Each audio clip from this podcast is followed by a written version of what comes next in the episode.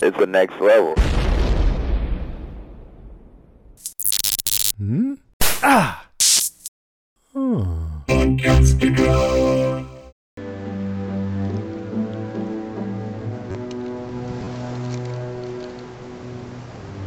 Har har, very funny. Dude, looks like someone steamrolled Harry Potter.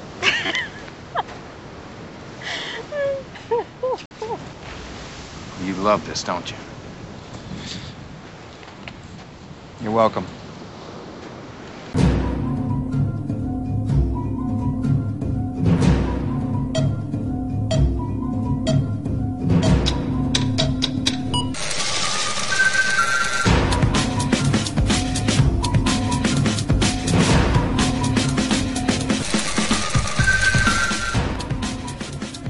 Welcome, survivors, back to Lost Revisited.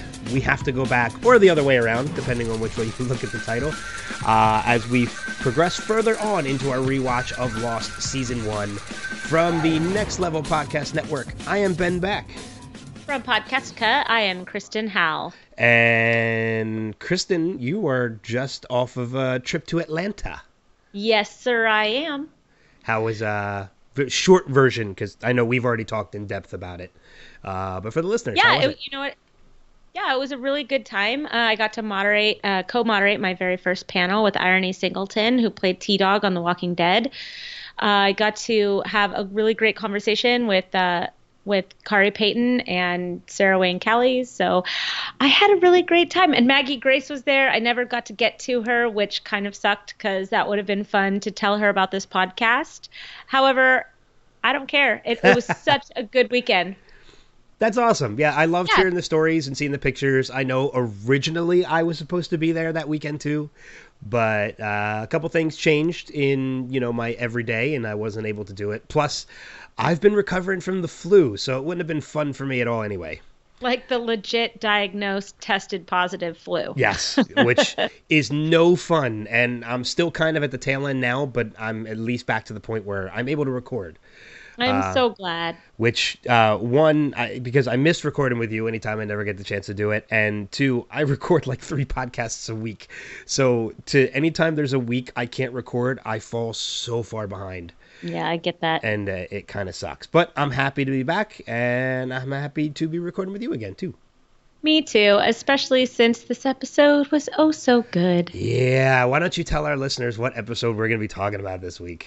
So today we will be talking about season one, episode 19, Deus Ex Machina, uh, which is a lo- uh, lock-centric episode. Wow, say that three times fast. That was hard. but it was so good. I remember last night when I was watching it, as soon as I was done, I texted you, Ben, and I was like, this is my favorite episode of the season. yeah, you did. and, I, and I went and I watched it again, like right after that. So it was a lot of fun. Yeah, and it's you know what it's I you you sent me that text before I got the chance to watch it because I always try and watch the episodes as close to recording as possible so that it's all fresh in my head, and so I watched the episode last night again too, even though I've seen it like four or five times already. Um, but I rewatched it too, and I I wasn't even five ten minutes into the episode before I remembered what the episode was and was like, yeah, Kristen's right. This is probably one of my favorite episodes of the season uh, most importantly because I've always been a John Locke fan, and this is a completely different breakaway for Locke uh, from what we've seen already. This really changes a lot of things with his character. Well, not only that, it changes uh, it changes a lot of things how we perceive him. Uh, you know, getting more information. It changes how probably uh, he's going to be for the series from here on out. You know, he's tested. His uh, he's very tested. This is probably his very first test since being on the island, and it's interesting to see how he reacts under pressure, under honest, honest to god pressure. So Yeah. Yeah, um, we're going to get a little bit more into the, the whole being tested part of it too, because that's a, a huge part of this episode. Uh, And we'll get into that when we break down our top three. But before we do that, uh, just a quick rundown as the way this podcast works. This is a spoiler full podcast. Uh, and when we say that, it means there's a chance you're going to hear a spoiler for something that has not happened yet in the show. That so it doesn't mean we're intentionally going to do it, but there's an opportunity. So if you're not ahead, uh, if this is your first watch through of Lost and you're listening to us, we apologize for that ahead of time. Uh, I and- don't. Oh no, I wouldn't think you would because Nah, you I know, don't. You're Kristen. so, uh, on top of that, podcasts are no longer the first and 15th of every month. We are now bringing them to you weekly every Friday morning, which uh, I think was definitely the way we probably should have done this to begin with. But hey, you know, we're doing it now, and that's uh, that's all that matters. And we're only going to be talking about one episode per recording of the podcast rather than the two that we did before, so that we can get into much more detail about them. And I'm still working on casts cast members of the show to come on and join us. Uh, and after watching this episode, I really want Terry O'Quinn. Dominic Monaghan would be great. I really want Terry O'Quinn. Yeah, he would be wonderful to talk to, especially about an episode like this. Yeah, yeah, for sure. So, still working on those, uh, and hopefully we'll get to them uh, a little bit further. Hopefully, we'll have something for you in between the time we were talking about season one and season two. So, um, but yeah, and we'll get the ways you can leave us feedback on the episodes again towards the end of the episode. But let's let's get into our top three, and um, I'll turn it over to you. No, you always turn it over to me. You go first. You want me to go first? Okay. Yeah, man. Um. Oh, okay. Uh. Wow. All right. I'm gonna start light. I'm gonna start a little light uh, with my number three, and this was something I brought up last week, and simply titled "Hurley's only line of the episode." and but it kind of ties together into a, a secondary storyline of this episode that I absolutely loved, and that's the whole Jack and Sawyer aspect. Uh, you know, Sawyer's been having these headaches. He doesn't know what they're what's causing them. Kate is showing some concern for for Sawyer, and and you know approaches Jack like you should help him, and Jack's hesitant because Jack's the worst. And Jack is the worst. and we throughout the progression of the storyline we find out what is causing these headaches and that's sawyer's farsighted.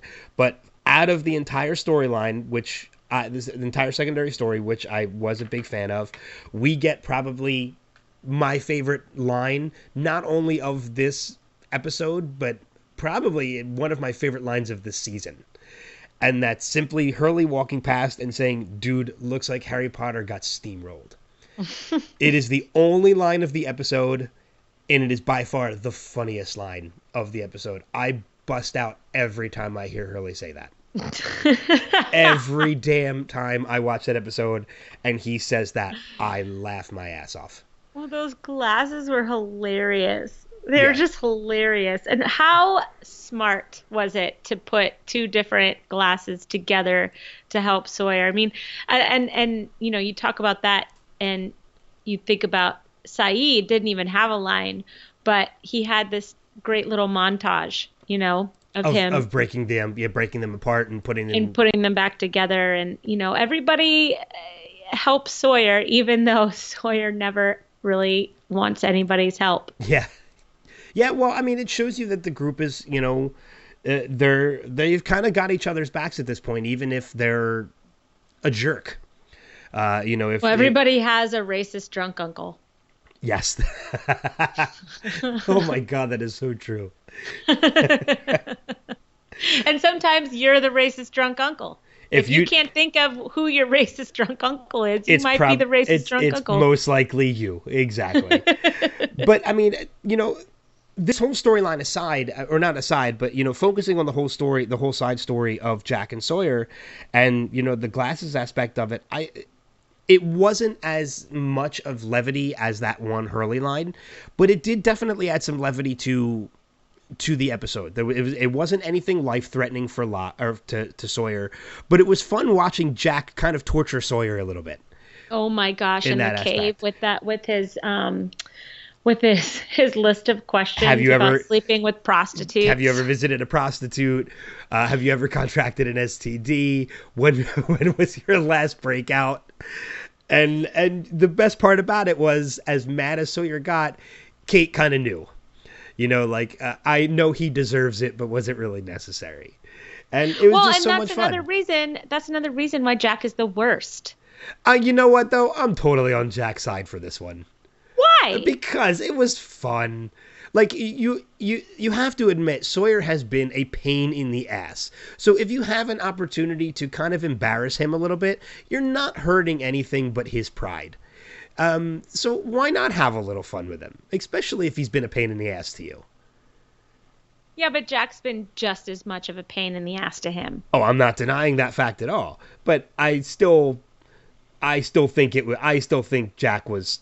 Uh, it was innocent fun, in my opinion. Maybe. I don't know. I mean, at this point, we've all learned enough about Sawyer in, in the show that, you know, you, you can't kick a dog while he's down, man.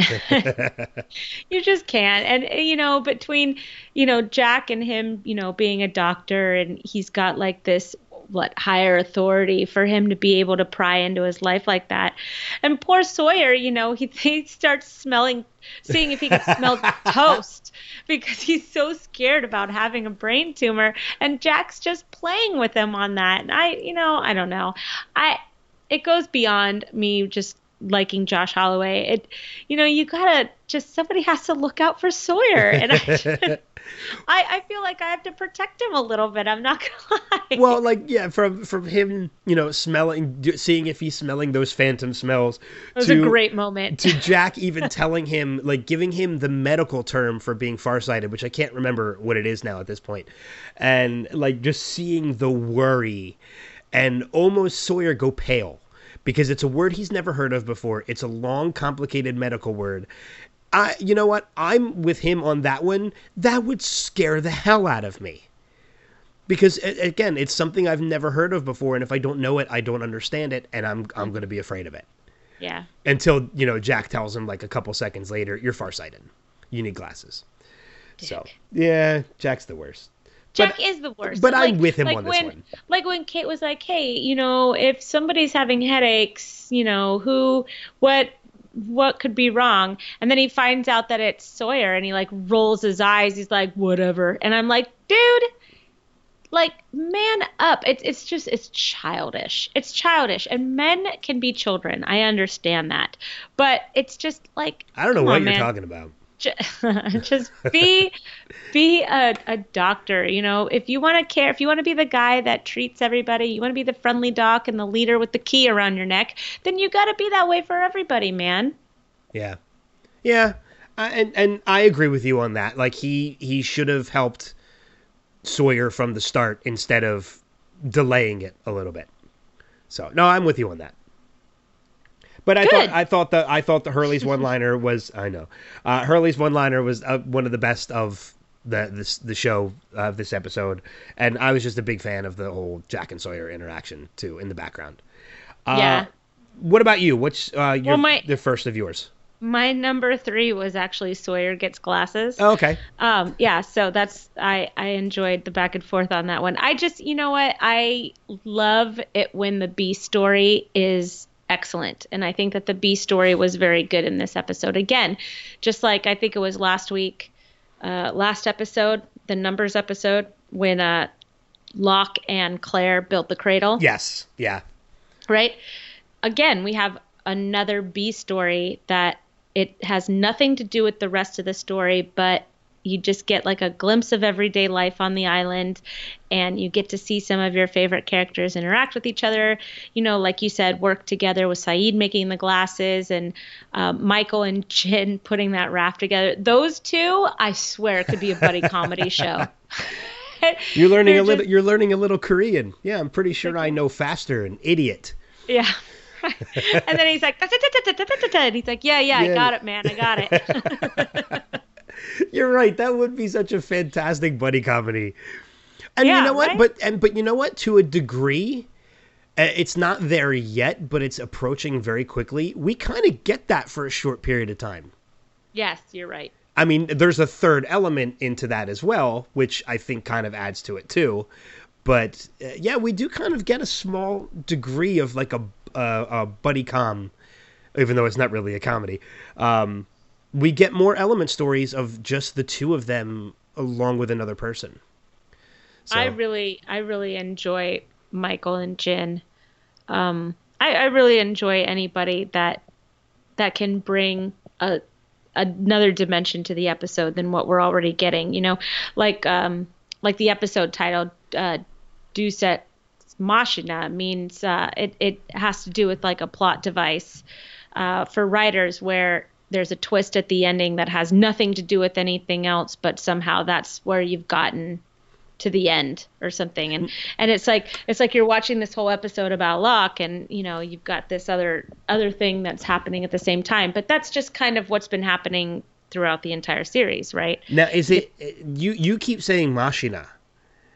As far it, as I know, it's machina. Yeah, whatever I'm just saying, because there is a Uh, movie. know- there is a movie called Ex Machina. Yeah Um, I've never seen it It's fantastic. It's so good.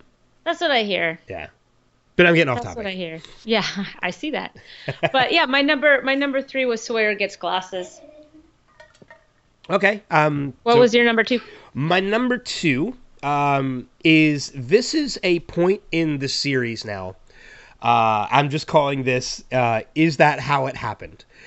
We're getting to a point now where you can almost kind of tell the writers are having fun, torturing the audience, making them wonder, is that how Locke got paralyzed? Because it it's not revealed, I think, probably until season three, how he was actually paralyzed. But there are so many moments starting with this episode and through further um, backstories of Locke that kind of make you wonder for a split second is that how he got paralyzed? In this in, in in this particular episode there's him running after his mother and the car backing into him. And him falling to the ground and kind of holding his legs for a second. And for a split Oh, yeah. second you think oh is that how? Nope he got up. So that's not it. There are other moments. There's a car accident that happens a little bit later down the road and there are some other things that happen. And you know it's literally the writers torturing the audience giving you those split seconds where you're believing that's how i got nope that's not it. And this was the first instance that we got of that. And i there's a number again there's a number of those instances coming up and I, it's a lot of fun watching them now knowing the true reason as to how locke got paralyzed. Yeah and you know no i don't. Why don't you tell me Well, his well, I'm sorry. His I was I was kind of trying to figure out how to how to say it, but um, since we're spoilerful, it doesn't matter. But his dad does have a big oh yeah uh, big thing to do about his him being paralyzed. So even if you haven't watched it in a long time and you're coming back to it, you're like, "Oh, there's his dad. Is this the episode?" No, this is the episode where we found out his dad's a con man. yeah, yeah. Um, and again, being a, a spoiler for uh, spoiler full, I won't give the full realization behind this, but there is something really big that happens later um, between Locke's father and another particular con man that we know. Uh, these two characters become very important to one another. Not important to another one another, but their stories are become very intertwined later, later Yeah. on down the road. So, what about you? What's your number two? Uh, my number two is why Locke's legs won't work.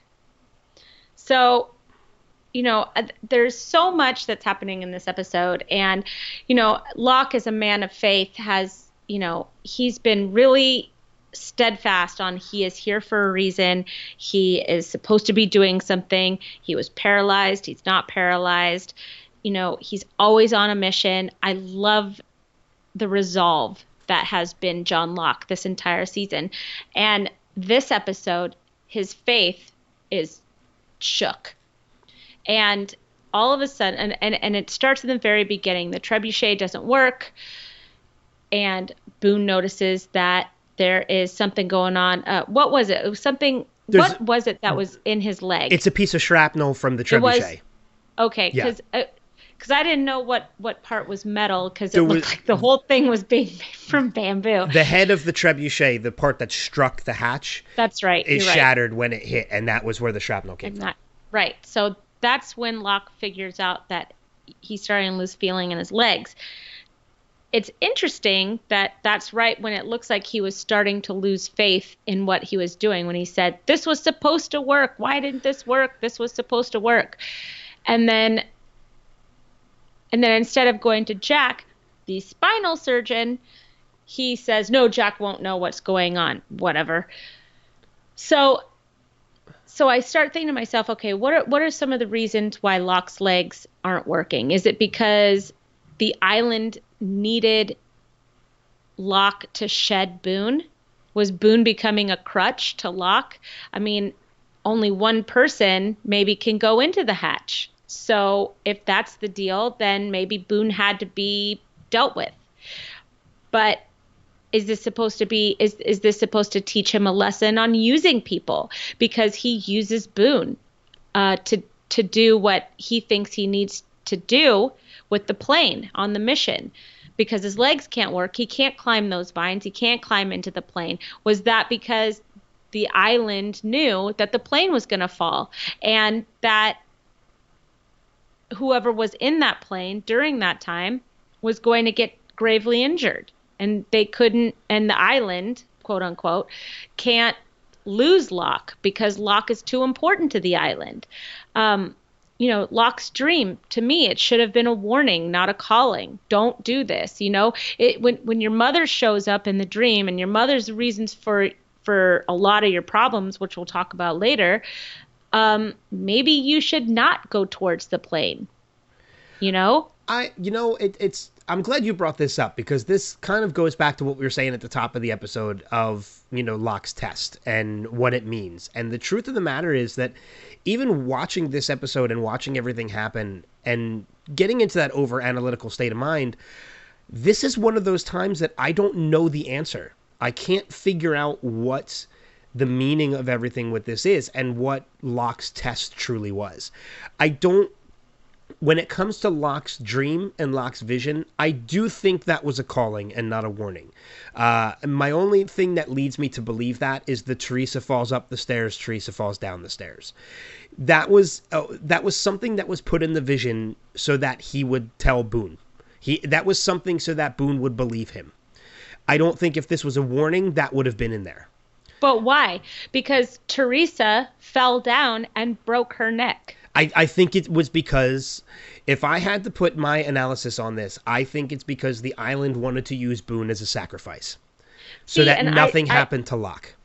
And and while I agree with you, I also think that this should have been heeded as a warning. Locke doesn't Locke has learned all of his lessons the hard way so far. We've seen this.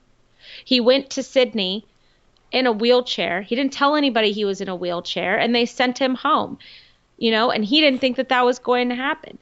He he goes to meet his father and knows nothing about his father and instead of seeing all the red flags before that gives his kidney to his father and and then his father deserts him he loses he learns that lesson the hard way he has this dream where his mother shows up who's the reason why his father uh, took his kidney in my opinion and Oh, yeah, he- teresa he falls up the his kidney. stairs but Teresa falls up the stairs. Teresa falls down the stairs. This is a woman that you know followed Boone and did and did exactly what she she wanted him to do, like Locke is asking Boone to do, but she fell down and broke her neck.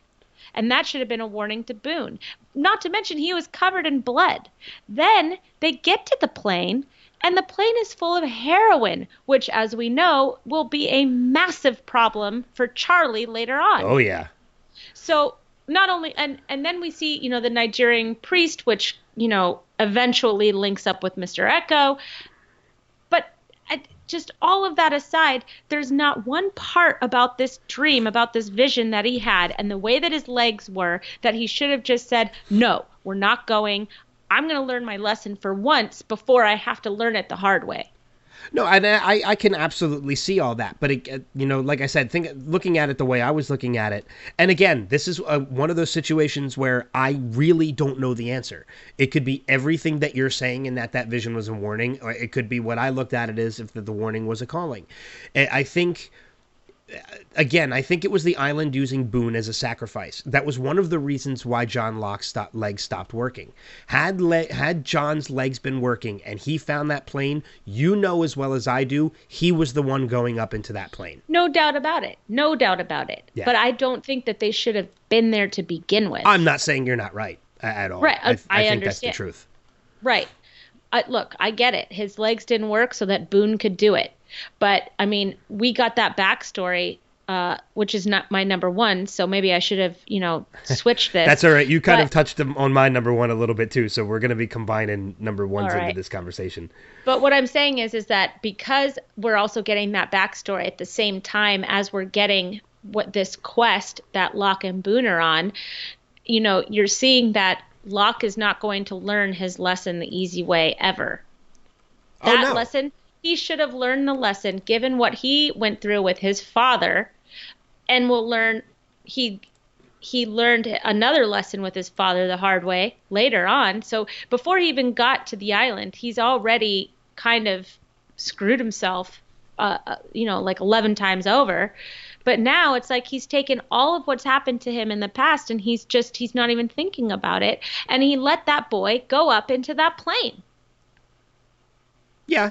I, no, I mean, I, I understand that. And John Locke, in my opinion, is he is the reason for what is about to happen next episode. He's the reason what's about to happen for a lot of episodes. That plane should have been left alone. Okay.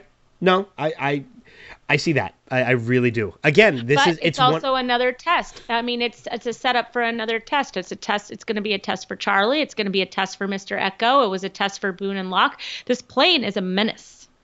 this yeah and you know what I, i'm gonna lead this into my number one um, because this is kind of um, one of the things that you touched base on a little bit but before i do that i, I want to jump back to one of your comments you kind of groaned when you know locke said that jack wouldn't understand what's going on with my legs and i fully believe that you're talking about a man who was completely paralyzed and then all of a sudden the island gave him legs i don't know if a medical doctor would understand that I really don't. So I think Jock was. I think Locke was in the right when he said that. Okay, So that's fair enough. um, you know, my opinion on that. No, that's fair enough. So because I don't think Jack would have been able to explain that. Well, Um, Jack is worse. Jack's the worst, so that's why he wouldn't have been able to explain it. but uh, it's. I want to touch on the plane because you did touch on a, on a number of things. The priest in the trees, aka Yemi, who we have not met yet, uh, and we all have also not yet met Mr. Eko, Eko. who uh, is another dynamic character who we will meet next season. Um, but there's so much with this plane that it kind of watching this episode, going back and rewatching this episode, and seeing all these events play out with Boone up into, uh, you know, going climbing up into the plane. Well, first, you know, the priest that's not really a priest, uh, spoiler, falling out of the tree. Boone going into the into the plane, finding the, the Virgin Mary statues full of heroin, and then the radio broadcast before the train even comes before the, the plane even comes down. And I remember the first time I had watched this episode, you know, replaying that scene and listening to that radio broadcast and hearing we're the survivors of 815 Yeah, that was cool. and that comes into play again next season. So, uh, you know, that's something we're not going to dive that much into right now. But there is so much with this just one particular event that kind of ripples throughout the rest of this series at least for the next couple seasons. You already Yeah. you already made mention about you know yemi the, the priest and the tree and mr eko and the connection that there is with that when we meet mr eko. We there's the radio signal uh the the return radio signal which we'll get to next season. There is the the virgin mary statues which become a huge hindrance for charlie. But there's one other thing that you did not mention that also comes into play later and I think the, I it's the plane itself and where it lands. That spot is very important is not very important but comes into play later because there is something under it. uh, Did you not remember that? no, I didn't. I Yeah. actually didn't. I, I was just I thought that you were going to mention the fact that you could argue that um, Boone and Shannon are kind of directly affected by this plane in very similar ways. Well, what what way is Shannon involved with the plane? I know obviously how Boone is involved with the plane, but does Shannon have a correct a direct connection to the plane as well? So here's he, I just thought of this right now as you were talking. As they say, we're the survivors of Oceanic Flight 815. Okay. So now now they know that there are other survivors on the island, which means that those other survivors are going to make their way over so that the two groups can meet. And what happens Oh, when yeah. the two groups meet for the Yeah. very first time? Yeah, you're right. That is it. That is a connection. It's a loose connection, but it is a connection to that. It plane. is a connection. Yeah. I know. I know it's a it's a stretch, but it is without that radio call. A lot. It- Look, without without finding the plane, he should have ignored the dream. he should have ignored the dream. Well, here's the thing, though. I think even had they not found that plane, the events of season two still would have played out. So I, I don't know if the plane is is it is a loose connection. It's not a direct connection, because I still think it, it has nothing to do with Locke and Boone as to why the survivors, the tail end survivors, are found. That's more another group of people. So I don't think the the radio broadcast is what brings the survivors around, but it does connect them. If you if you kind of uh, catch my drift on that. Maybe. Okay. Again, I mean, it- this is one of the reasons why I love doing this podcast because like there, we could see things two completely different ways. And we usually do. We so do. it's fine. Although this is one of those episodes that I didn't. There's there wasn't anything for me to overanalyze. Uh, I've overanalyzed Locke's vision and I can't figure it out. You know, I can't come to a solid answer. It could be either one of ours. It could be something completely different. Well, I'm just saying, if your mom's in there and your mom ruined your life and took your kidney indirectly, maybe you don't follow where your mom's pointing. I will tell you though, she is mouthing something and I can't figure out what it is. Maybe it's don't go over there. I hope it's don't go over there. Don't listen. Don't go to the plane.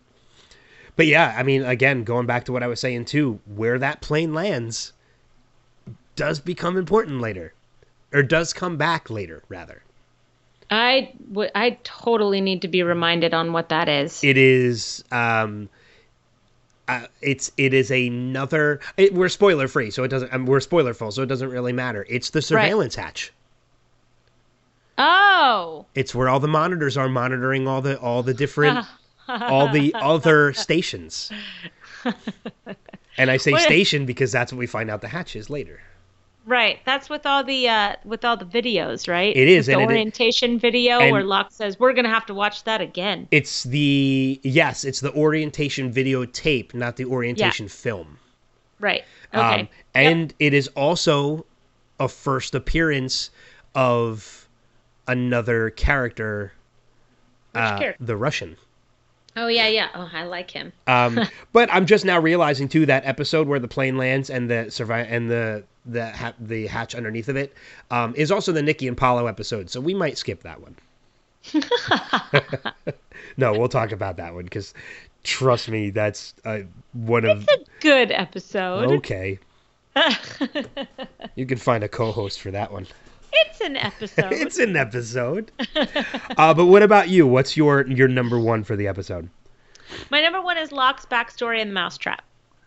Oh, good one. That's my overanalyze moment. Okay. So go for it. So I, I like it how the show opens up with Locke telling this child about what, you know, how to play the game, the mousetrap. And he talks about uh, how you've got to put all of your pieces in the right, you got to put all of your pieces in the right, um, in the right places at the right time. And then you set up the cheese. And then right when you think everything is where it's supposed to be, that's when you drop your trap. And so it sets up it sets up if you've been paying attention to the to the series as a new watcher you realize that explaining mousetrap at the beginning of this episode is not going to be for no reason it's it's not a coincidence so i kind of went through when i went through the second time I started listing out what Locke's mou- mousetrap was in his backstory that ultimately led to him getting his kidney stolen, and it was stolen. Um, so, so you have the tra- wait, hang on, let me just make sure. Don't confuse yourself. No, I'm not. I'm not. So it says, yeah, Locke's parents put him in quite the in the mousetrap. You lay it out piece by piece, put the cheese out, and at the right time, let it loose. So, so you see a little bit of that. You see that his mom shows up and acts crazy. So then he gets a private investigator who finds his dad and he goes to see his dad and his dad walks in and acts like he doesn't know that he has a son, but the guard knew who Emily Locke was when he said, uh, Emily Locke's my mother. And Anthony said he didn't have a son, but he said he didn't find out about him until a year after she had him or found out she was pregnant with him, but he thought that she took care of it, whatever. Uh, all lies, right? Mm-hmm. And then he says, Well, then he says, Let's go hunting. I bet you like to go hunting. And then you know, you see that they're starting to build a relationship. And then he was supposed to come at noon, but he came at 11, which he, you know, Anthony most likely said, come at 11. And then that way it would be, oh, you weren't supposed to see me with this dialysis machine. Right. And so then Locke gets, you know, worried about his quote unquote father. And then they go hunting right after that. And Anthony calls him son, which, you know, makes Locke very happy. Yeah. And he starts to feel like he has a father. And so then he, of course, offers his kidney and they're together. And then that's when the trap lets loose because he wakes up without his kidney and his dad is gone. And then he can't even, and the guard's like, no, I'm sorry, you can't go. Doesn't tell the hospital staff that that was his son. I mean, totally left him in the dark. He got trapped. Like, that was the worst. So then, after that, you see the exact same thing happen to him on the island. The trebuchet won't work. Locke's legs go numb, but he still won't stop. He won't go to Jack. Locke has that dream that should have stopped him in his tracks, but he kept going. Boone didn't want to go, but, you know, Locke said the magic Teresa word, and so all of a sudden Boone's in on it. And then his legs don't work, and so then as he's as he's climbing up, as Boone is climbing up the vines, Locke calls him son. Oh, I I, didn't. I didn't even pick up on that. And I'm like, what are you doing? This the exact you're doing to Boone He's- what your own playing- dad did to you, dude. He's playing Boone like Anthony Cooper he played mouse exactly he mouse trapped Boone into that plane, and then Boone is gonna ultimately give his life for that, and that sucks. And so it's like that's what I mean when I say he learns his lessons the hard way. And then and then he gets he gets Boone to Jack, and he fucking disappears. But here's my here's my question to you on that though, and I I'm very I, upset about this. I, I can tell. Trust me. It's one of the reasons why I'm interrupting is to kind of calm you down a little bit. Um, but here's my question to you on that. As far as that goes, and I completely see where you're coming from, from the from the entire mass trap being rebuilt on the island and all these different pieces coming together to play out. I think you can look at this one of two ways. You can look at this as in the the trap failed and it cost Boone his life, or Boone being a sacrifice is another one of those pieces to the trap, and the trap is successful in that when it comes to that final moment of the episode of Locke outside of the hatch and the light coming on, that's the cheese. For Locke, that's what he wanted to begin with. He needed to know what was in that hatch, and now it's going to happen. That Which light coming great. on, Look, that's great. I, I understand what you're saying. But he left Boone like his dad left Locke. No, and I I totally see that. I absolutely see that, and I'm not saying you're wrong at all. So for him to be as upset as he was that he didn't get what he wanted, It's kind of hypocritical. you know, yes, exactly. I, and and if I were Locke, I would be horrified at my own actions on the island and how they paralleled that of a father that left him to the foster system and then played him more than once. Well, I think I think him leaving at the end of that, and we get that final moment of him like pounding on the hatch and you know screaming like, "What is it that you want me to do?" We're seeing for the first time since Locke arrived to this island the, his lowest moment when it comes to faith. A hundred percent. His faith was Is completely is shaken. almost completely gone at that point, and then the light comes on, and it's wait, I see the light, and granted the light's not from above as as any other typical faith it's coming from below him but yeah i mean we're seeing the lowest point of john locke in this episode hmm um because he, you're right. His faith is absolutely shaken, and not only is his faith shaken, and he doesn't know what to do. It now costs somebody.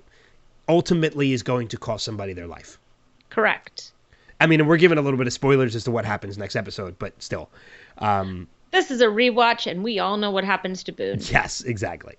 Uh, it's early enough on that we, we know what happens. Yeah, so I, I, I see that too. I see this as it could be the trap was successful or the trap failed. It's all a matter of how you looked at it. But how amazing is John Locke when you look at who his parents were? I mean, really. I mean, he had two crazy parents and he was raised in the foster system. I mean, when you really look at Locke's backstory, it's incredible that he is as resolved and as uh, and and as faithful as he is. Yeah. Because he is a man that has absolutely no reason to be that way. No, agreed. I mean, but also at the on the other half of that too, um, we can't forget Anthony Cooper. I mean, this is the first episode we're meeting Anthony Cooper, aka John Locke's father, and we're going to find out as this series progresses how intertwined he is to this series. And how awful he is. Oh my god, he is a horrendous human being. And he uh, when I was talking about his connection to another character later on, I, I, thought about that a little bit more. And yeah, he is a direct connection to another character into the fact that. Uh, in the same way that the Joker created Batman, Anthony Cooper technically created another character. Yeah, you could say who it is. He created Sawyer. Yes, he did. Say it loud, say it proud. He created Sawyer. He is Anthony Cooper is not indirectly, he is the direct reason why Sawyer is the person he is today. Yes. And we'll we'll and, and we'll, that we'll break standard, that down. Locke and Sawyer should be besties, man. Yeah. I mean, we'll we'll break that down a little bit further as that get gets revealed a little a little bit more. But if you know these characters already, you can kind of piece it together. Yeah, absolutely. I I love this episode. What was your number one? Uh, we talked about it. The the plane. Okay. The plane, the plane. I, you know, I wrote that down. I wrote the plane, Boone, the plane. How I like to give everything my little titles. Um, and then I also made a final note too of, uh, uh, well, we'll leave the light on for you, and that was my way of talking about the uh, the hatch light coming on. But I yeah, like I mean, that that goes through our, our top three. I mean, we've pretty much covered almost everything that I had in my notes. I mean, we have other than the fact that this is the first real time we're seeing the full hatch kind of revealed uh, and kind of open. We got a little bit of a glimpse of it at the end of last episode when we saw the numbers on the side of it.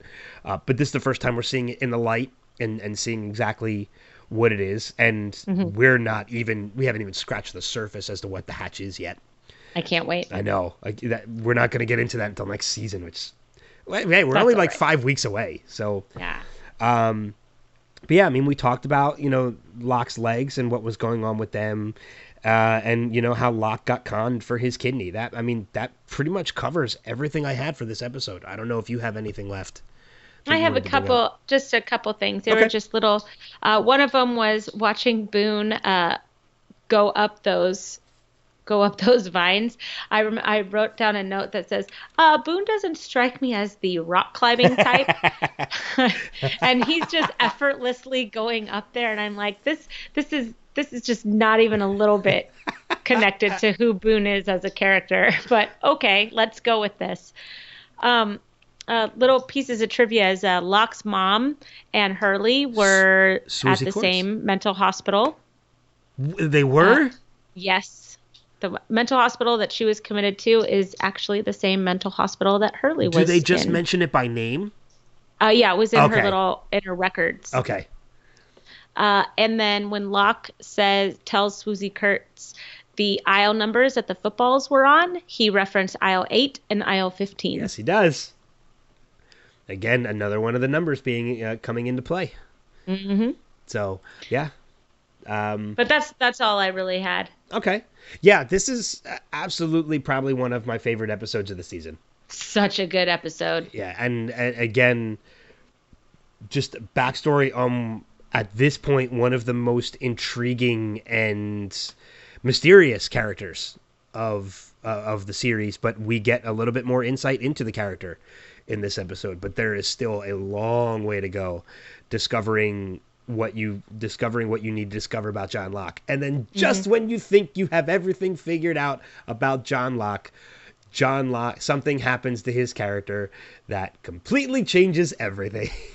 Yeah. Deus ex, ex uh, machina. yes. So, um Oh, this was the first episode that was written by uh, Damon Lindelof and Carlton Carlton, Carlton Cuse. Or Cuse, yeah, Yeah. you're right. Yeah. and uh, it was the very first one that was written by them, and they would go on to write um, a lot more episodes. so- Yes. Um I don't see Carlton Cuse in the in the writing credits, but Damon Lindelof was. Mhm. I- yeah, they were both. They were both. I have it right in front of me. Oh no, I'm looking at next week's. Never mind. I'm looking at next week's episode. Damon Lindelof was a part of next week's, but not um, not Carlton Cuse. This week he was. Yeah, this Deus Ex Machina. He was part of both. Well, this So. was a fantastic episode. So way to go. And Damon Lindelof and Carlton Cuse uh, also become the showrunners of the show. I believe. Right. Yeah. Exactly. So, which, bravo, because Yes. teaming up with the this. You know what? This show is the main reason why I will give almost anything that J.J. Abrams does a shot. I like J.J. Abrams. I know people have their problems with him, but I really like him. I like what he does, and I don't understand the hate for him, but that's okay. I, I'm the same way. Like I liked Super Eight and and Cloverfield and I like The Force Awakens. yeah, I did too. And I liked what he did with the Star Trek films. Yes, a lot. I loved it. You know, and I actually am going to a screening of Overkill, which is his newest movie coming out next uh, in two weeks, um, which is like zombie Nazis, I think, sort of. So, uh, but yeah, I'm looking Well, forward. all right. I'm looking forward to that too. Uh, all right, so I think we've we've covered pretty much everything we can about the episode. Uh, before we get into feedback, do you want to jump into the manifest minutes? Yes, I do. You know I do. I know you do. uh, so let's talk a little bit about that. We have uh, this was episode five of the season. I thought we were going to do a double shot, but there was actually no new episode this week. I know. Well, So- they knew that you would have the flu. That Yeah. was nice of them. Yeah, you know, it, you know, it, it goes back to when I um, you know, when I talked to Parveen Kaur, she probably knew that I was going to be sick, and she told the showrunners, "Let's let's wait, let's let's give him a week." It's so nice of her. I know, right? uh, but yeah, connecting flights uh, was this one, and this was uh, more like stories about the people that were kind of left behind when Flight 828 disappeared. Yes. Um, as well as there was, you know, some modern, there's some stuff that was happening, uh, especially in particular with, uh, with the the character Thomas and and Cal. Cal. And Cal. Yeah, wow. Um, There's always the creepy kid that knows everything. Always. so what are your what were some of your thoughts on this week? I know uh, you're probably going to have more than me, only because I look at this, and I told you this before we started recording. I, I don't get me wrong, I liked the episode, but to me, it was compared to the last couple weeks was just a little uneventful. There was definitely some things that happened, but no big mysteries really, other than the fact of what the hell is going on with Cal. So I am somebody who really likes it when a show explores the theme of grief. Um, you know, I I've been through a lot of grief myself. Uh, I've been through a lot of loss, and when a show can get grief correct uh, and write it out correctly, I really connect to that, and I thought that they did a really great job with that. Um, you know, watching this family completely lose, you know, their loved ones for five and a half years and try to rebuild their life uh, brick by brick. I thought that that was really, I, thought that was really great in the fact that it made me care more about Grace. It made me care more about Olive. These are two characters that I that I haven't really cared a lot about because we've been so preoccupied with what Ben and Michaela uh, have been going through the past couple of weeks. Um, seeing how Danny and Grace met, seeing kind of how their relationship evolved, seeing where Danny uh, started with Olive to that very last moment before, you know, when the plane comes back and Danny is leaving and they're all hugging and crying. I can't imagine how torn in half somebody must feel for for that to just completely break apart your life and for Danny to come and be so honest with Grace and say, "Listen, if I have to lose you, I can do that. I can manage. I, I, I you know, I lost so and so, who I guess was his wife, which is why they met in that grief group. Yeah. But he couldn't bear to lose Olive. He had thought of Olive as his daughter, and you forget that. You, you know, for a couple of weeks, I was like, I don't like this guy, Danny. Like, get out of the life. You know, get the the husband came back, or Ben came back, Cal came back. Like, let them be a family again. You can't get in the way of that. But I can understand that it would be hard to lose what you had grown to think of as your daughter. And you know what? I want to jump in on this uh, for a second too, because I can kind of personally connect to this. I was the same with you. I, Danny was somebody that, uh, you know, I, I kind of didn't like because I felt like he was in the way. And then throughout this episode, you're right. You see, like he, he says that like I could lose you, but I don't know how it would be to lose Olive. Uh, jumping into my personal life for a little bit, I dated somebody for a while who has a child, and I grew to love that child uh, as if she were my own. I mean, I was with her from the the time that the, the child was one until just after she had turned three. So, and in all honesty, now I didn't. I we split because of a breakup and not because of uh, somebody coming back into her life. But I can honestly say, as somebody who's been in that situation, the hardest part of that wasn't the breakup with my ex. It was no longer being a part of that child's life. So Right. I can totally see, and I kind of connected to Danny in in a way this episode. which is wonderful because I think that, you know, up until this past episode, we view him as a villain. And he's really a man that, or a character that is actually going through his own uh, set of feelings and his own grief and his own confusion in in what's happening with Flight 828 and how it indirectly uh, relates to his or directly relates to his life, right? Um, but watching Grace stay in bed and kind of forget about uh, the fact that she had another child because she had just lost this child. And her you know when the moment when she kind of wakes up from that from that fog when she sees that not only is her daughter uh, making her food but she's having to do it around moldy food. She's cutting herself. She's she's she's getting along and trying to take care of her mom when all this time her mom needed to be taking care of her Yeah. and that's a wake up call for any mother, right? And I love that they touched on all of these huge moments in grief when because grief is such a fog. It, it it's this it, it it cannot be adequately portrayed unless you've been through it. But when you watch something and they just nail it, I appreciate that so much because I really felt like they nailed it this week with what that family went through. Um, you know, you, you see what Jared and Lourdes went through and their struggle to even be together after, you know, losing his the love of his life and her best friend right and you can see how that they that how that would naturally bring those two together as much as you want to hate that for Michaela Yeah, because Jared was even another another no- a number another one. Pardon me. Uh, who I kind of looked at not necessarily as a bad guy, but in a neg- in a little bit of a negative light. Uh, correct you know, but or Lourdes yeah, and then after seeing this episode and like you saw, like you mentioned, seeing the struggle that they went through to even be together, you you kind of have a little bit more of a different viewing of both of these characters. And you kind of can't blame them for being together at this point anymore. right Uh, and see, I just think that that's so wonderful that the show took a break from the mysteries and the plane and the callings and blah blah blah blah blah. But it took, it, but it took a backseat. It took Yeah. a B story, Yeah. right? They were the B story this week, and they brought forth a different perspective for the audience and for the viewer to just get a different view on some other characters that maybe we'd been kind of casting aside so that we can focus on the exciting part of the show. And I love that because now it feels like I'm looking at a true ensemble cast and not just a couple of these people from the plane and then, you know, like what's happening around them as Yeah. so yeah, um and you know, you can even take that as it's all connected, which w- seemed to have been the overarching theme of the episode, anyways, right?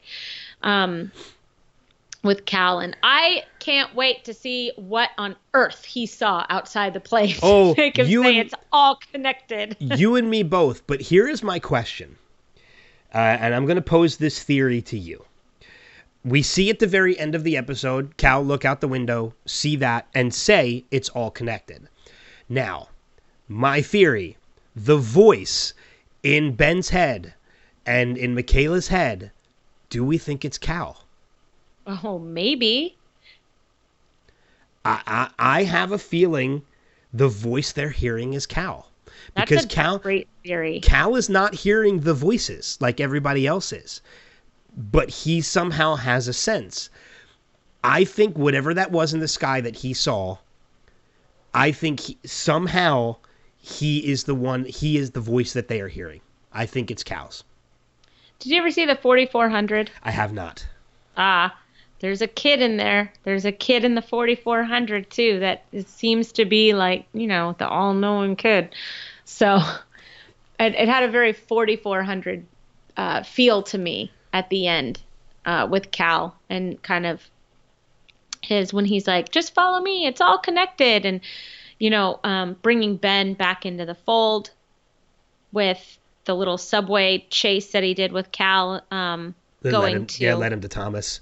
Thomas, thank you. I kept wanting to say Michael, and I knew that was wrong. um, yeah, I, I just all of it. I, I I love how it is all connected in the end. Yeah. But Yeah. I, I do like that idea about it being Cal's voice. It'd be interesting to go back and rewatch those episodes uh, that we've had so far to see if it is a little boy voice. Yeah, I, yeah, I might have to do the same thing now just to just to see, because it would be interesting if if somehow that was Cal's voice, and I mean, going even further with the theory, what if Cal is really not Cal? Interesting. Yeah, Who would he be? uh, a replacement of sorts. See, I I always thought I've been wondering if maybe Cal's going to start rapidly aging, Okay, like five and a half years. all right, and then and basically catch up to to Olive. Yeah. I mean, I don't know. I'm probably wrong, but Uh, we both might be wrong. thought- It's it's Yeah. it's the mystery of the show. I like it. I do too.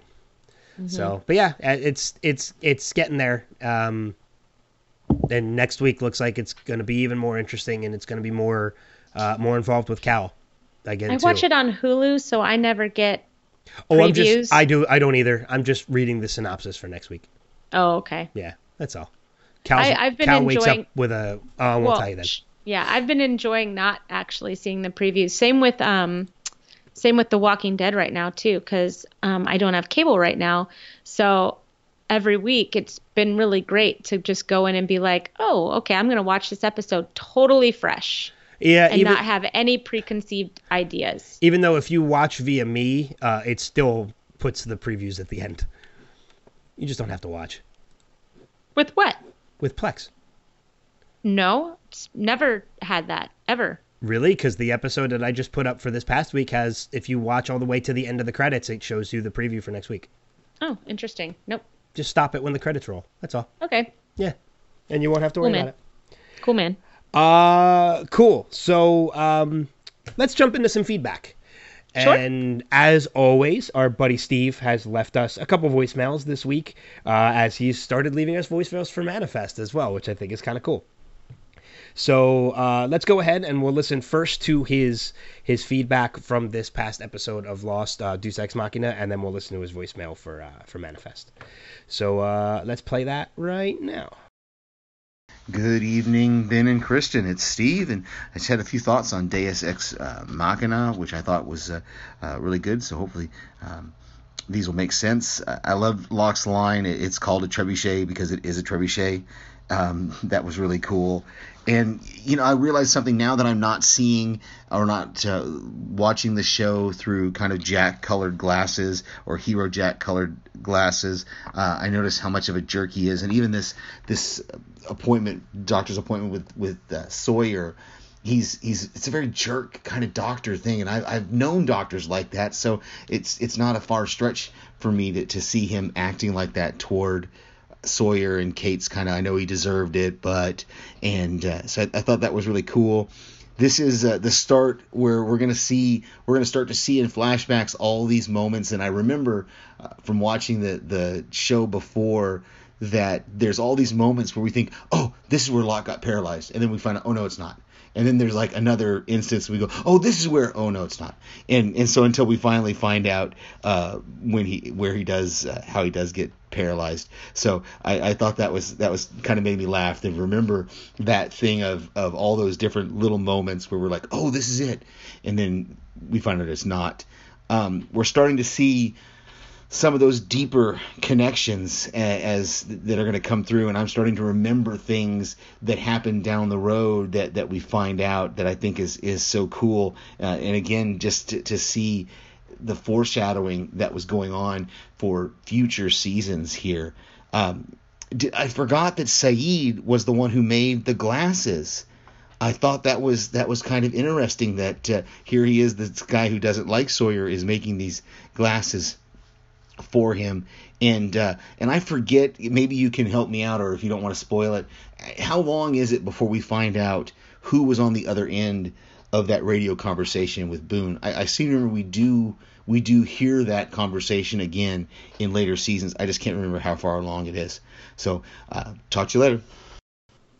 I love Steve. I do too. And Steve, thank you so much for confirming what I said earlier about the whole. No, this is when it happens. Oh no, maybe this is when it happens. and he agrees that Jack is a jerk. Yeah, uh, I love. Yeah, I love Steve's voicemails for that too. And he he touched. I have to say, Kristen and I don't listen to these voicemails. When you guys are hearing them through the podcast, that's pretty much our first times hearing them too. Yeah. So uh-huh. because we like keeping it that mystery for for when we do this. So um, you, oftentimes you might hear us have already talked about something that's being brought up in the voicemail, which is fine. But yeah, so you like know, Jack is the worst. Like Jack is the worst. Uh, Jack is a jerk, and he's known doctors like that. Uh, but yeah, you know, we we talked about the other line on that, and that does come into play into season two.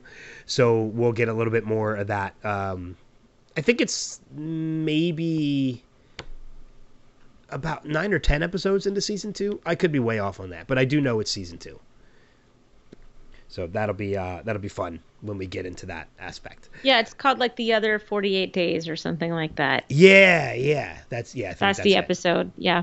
So, uh, but yeah, thanks for for that voicemail, Steve, on uh, on and on Deus Ex Machina, and that is the proper pronunciation. We've been saying Deuce, and it's it's it is Deus. Deuces. Deuces. Uh, noise. Let's um. Toy. uh, we do have another voicemail from Steve, and that is the for the uh, manifest minutes. For the manifest minutes. So let's go ahead and play that now. Hey, Ben and Kristen, it's Steve, and this is uh, for the Manifest Minute. Just a real quick thought. Uh, I can't wait to hear what you guys think of the whole Michaela Jared thing as opposed to the Danny uh, Grace thing. Uh, I, I I know where I'm at on it. I think I think they should both step back. I think Danny should step back and Michaela should step back because these are married couples that we're dealing with here. So hopefully uh, we'll see, but it's it's gonna make some interesting drama. Yeah, it's it's interesting that he thinks, and we were kind of on the same page too, but we really didn't touch on what we felt that Michaela should do, and I, I guess it's it's seeing it from the other perspective, from the other side of it. So maybe he's right. Maybe Michaela's the one that should kind of step back, or should Lourdes be the one to kind of let these guys get a second chance at things? Well, and that's where it comes in with if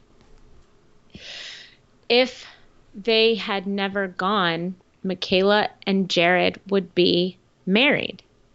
I yeah, because she was going to say yes. She was going to say yes. Essentially, she got off of the plane expecting to have a fiance, and her fiance is married. I mean, there was no time loss for her. There was no time loss for Ben. You know, Ben was already married. So, so I, I, yeah, I, I don't know. I don't know. It's I mean, it's, I, even it's as I talk it one. out, even as even yeah even as i talk it out because i'm all for listen they're married you don't mess with that. Um i do think that michaela should step back.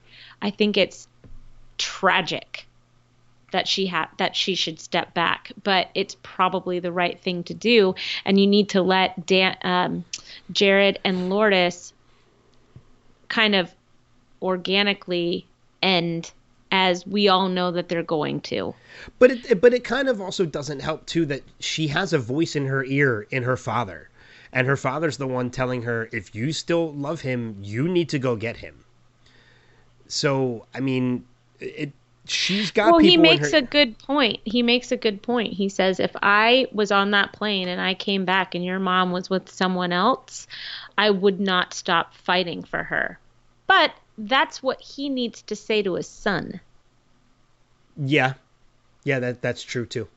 his daughter was never married to Jared and he went through the grief. He went through everything that he was supposed to. His daughter didn't have a family with Jared like Ben does. Didn't have a whole life built in. What was it? 15 years of marriage? I think so, yeah. Yeah, I mean that the, they're two completely different situations. I don't know. I mean, if any of the listeners have any ideas of what you think uh, these two couples should do, who steps back, who doesn't? I don't know. Yeah, it again, it's one of those situations it's just I I'm glad I'm not in it because I don't know what kind of decision I would make either. You're really glad don't. that there's no alternate universe that you know pits people against each other with different different timelines and Yeah, I'm really glad I wasn't on a plane that disappeared for 5 years. That's that's pretty and much I thought I was gone for five and a half hours. Exactly. Uh, cool. So thank you, Steve, for both of those voicemails. Uh, anybody else who's listening out there, which we know we've had a couple new listeners as of late, uh, we definitely encourage you to leave us some feedback for the episodes as well. And here is exactly how you can do that. Uh, first off, we are on Facebook at facebook.com slash lost revisited. We are on Instagram at Lost Revisited Pod. Uh, you can email us at lostrevisited.pod at gmail.com. And if you'd like to leave us a message, you can record yourself and send it to our email address. Yeah. And last but not least, we want you to be sure to check out all of the other podcasts we have on the Next Level Podcast Network, as well as the Podcastica Network, in which uh, you're going to get a double dose of me this week. Yeah, Ben's going to be on House Podcastica this this week, so we record for that tomorrow, and uh, look for it on, at podcastica.com or on our uh, uh, on our page, uh, facebook.com forward slash House Podcastica or podcastica.com forward slash House Podcastica. There you go. There's all of it. There you go. Yeah, all the plugs. Uh, and yeah, and you have a lot of shows that are starting back up with uh, your DC shows. yeah, we we're in full force now, man. All the shows, of The Flash is back, Legends of Tomorrow, Supergirl, and Arrow. All four of the shows are back, so we're we're back into full swing with uh, with DC too. We had to record on Sunday, and we uh, it was tough because I was still recovering from the flu, and my co-host for that podcast was recovering from a really nasty head cold. So you had two guys who could barely speak, uh, really putting in as much effort as we could to get a podcast recorded because we kind of had to. Um, you know, it's with a lot with a revisited podcast, we can take a break here and there because the shows don't air weekly. Uh, but with the DC one, we we're we're kind of stuck that we have to do a weekly show because these shows air every week and we break them down every week. So, but you well, know, that's we got through it. wonderful. That, yeah, you didn't have Phoebe's sexy singing voice. No, I did. I just didn't. um, oh God, what's the song that she sings? My sticky shoe. that's that's Why it. you step on me? Me. My sticky shoes. oh God, that one was just for you, Ben. thank you. I appreciate it. Uh, but yeah, so next Friday we'll be back again with another episode, and we'll be talking about the next episode of Lost in season one, which is the twentieth episode of season one. Uh, Do no harm, which is another uh, pretty significant episode to the season, as there are some life-changing events that happen, uh, Life-ending events. and a life uh, starting event Hey, all right. time. When one door closes, the other one opens. Heyo. exactly. Uh, but we want to thank you guys for listening. Thank you for tuning in every week uh, as we've gone weekly, and even when we didn't, when we were once or twice a month, and you guys listened. Uh, the other thing I want to say real quick, um, two things real quick before we leave, is one, uh, if you listen to us, subscribe to us on iTunes or uh, or like us on Facebook, which we hope you do. Uh, we encourage you to write a review if you can. Leave a review on both iTunes and Facebook. And uh, depending on what you write, uh, we will most likely read it on the podcast at the same time. And last but not least, I know I speak for Kristen when I say November 6th is approaching very quickly. Uh, make sure you get out and vote. We don't ask what your political affiliation is. The most important thing is that you get out and you make your voice heard. Yes, and early voting has already started in a lot of areas, if not all of the areas. So if you don't have time on Tuesday, there are early voting spots that you can go out today and go vote. Pennsylvania, unfortunately, does not offer early voting. North Carolina does. Go out there and do it. Yeah, so I am stuck to a schedule on November 6th, but I will be out there first thing in the morning to make sure I cast my vote. And I've even put it out there to some of my friends that if you do not have a way to get to your polling place, I have made myself available all day to get you there. So, and I There you know. I know we've had some friends that have made that same offer where they live as well. Mr. Pake Allen, Yes. Tyler, Texas. Shout out to him. Uh, but that's going to wrap it up for this episode of We Have to Go Back. Until next time, we'll see you guys further down the rabbit hole. Take care. Bye.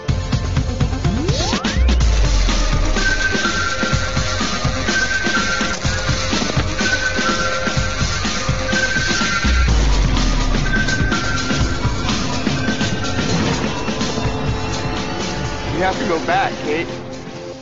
We have to go back!